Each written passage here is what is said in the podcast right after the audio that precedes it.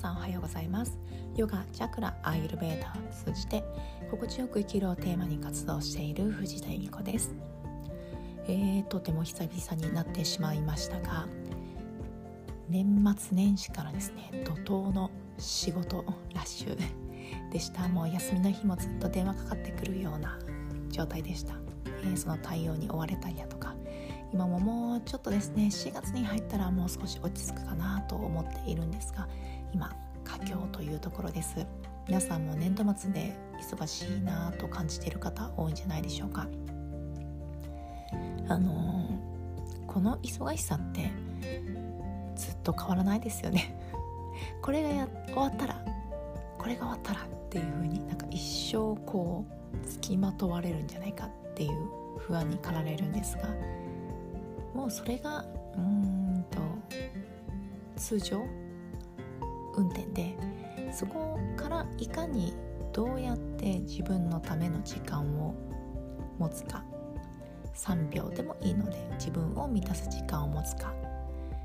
あと自分の好きなことを少し手をつけ始めるか、そういったことが大事なんじゃないかなと思いました。やらなければならないことに追われて自分を犠牲にしたり押し込んでしまう。そうすると後から振り返った時にも後悔しかないので、今できる中で自分を満たす方法を見つけていくというのがとっても大事なんじゃないかなと、ここ数ヶ月忙しい合間に思いました。今日は、このお話にも通じるんですが、習慣を身につける方法についてお話ししていきたいなと思っています。習慣化の本ってものすごくいっぱい出てますよね。私もかなり読みました。小さな習慣とか読んだんですよね。でも続かないっていうことがたくさんありましたので、今日はその辺をお話していきたいなと思います。次のチャプターから本題に行きたいと思います。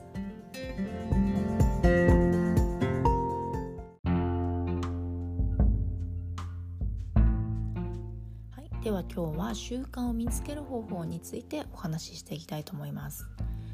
どんな習慣でもいいと思います。朝早く起きるとかでもいいし、英語を勉強するとかでもいいし、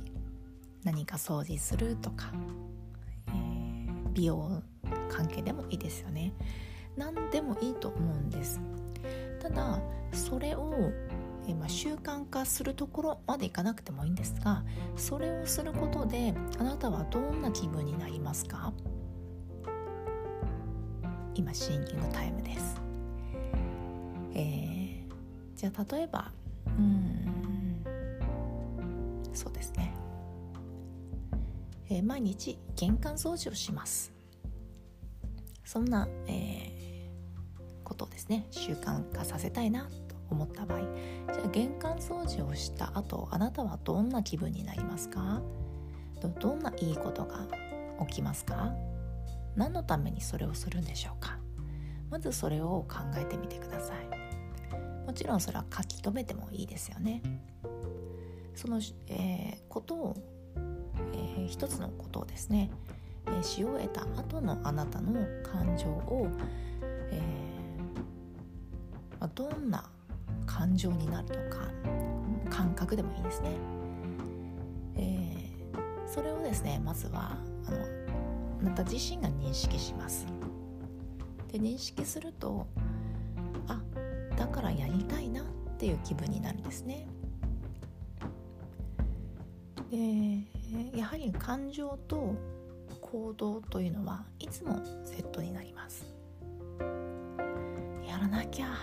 と思ってやるのか、綺麗になったら気持ちいいからな、じゃあやろうっていう、このスタート全然違いますよね。習慣化するには、あとはもちろん大きな何か一歩行動する時もそうだと思うんですが、それをし終えた後にあなたはどんな風になっているか、どんな感情を抱くのか、それをですね、ぜひリアルにですねイメージしながらその行動を行ってみてください。そうすることによってその、感情と行動をセットにすることによって習慣化しやすくなっていきます。私はですね毎日トイレ掃除をしなきゃと思ってたんですね。トイレ掃除を習慣化させようと思ってました。習慣化させるっていうところにゴールを置いちゃうとやんなきゃやらないと毎日続けてることにならないっていう風になっちゃうんですよね。そうすると続かないんですよトイレに入るたびに綺麗だとすごくテンション上がるんですよね。私特に在宅勤務なので家が汚れてるとものすごくですねメンタルにダメージを受けるんですよ。なので家が整ってると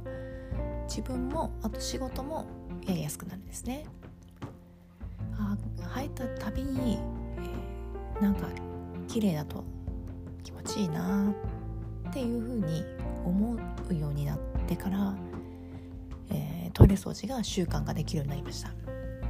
それまではやらなきゃっていう風に今日もまだやってないっていう風になってたんですが、やはりですね終わった後自分がどんな気持ちになるか、あと一番いいのは心地よく感じるか、そこがとても大事かなと思います。ぜひですね皆さんも、これから新年度迎えるにあたってこれを始めたいなとかこんなことを習慣化させたいなって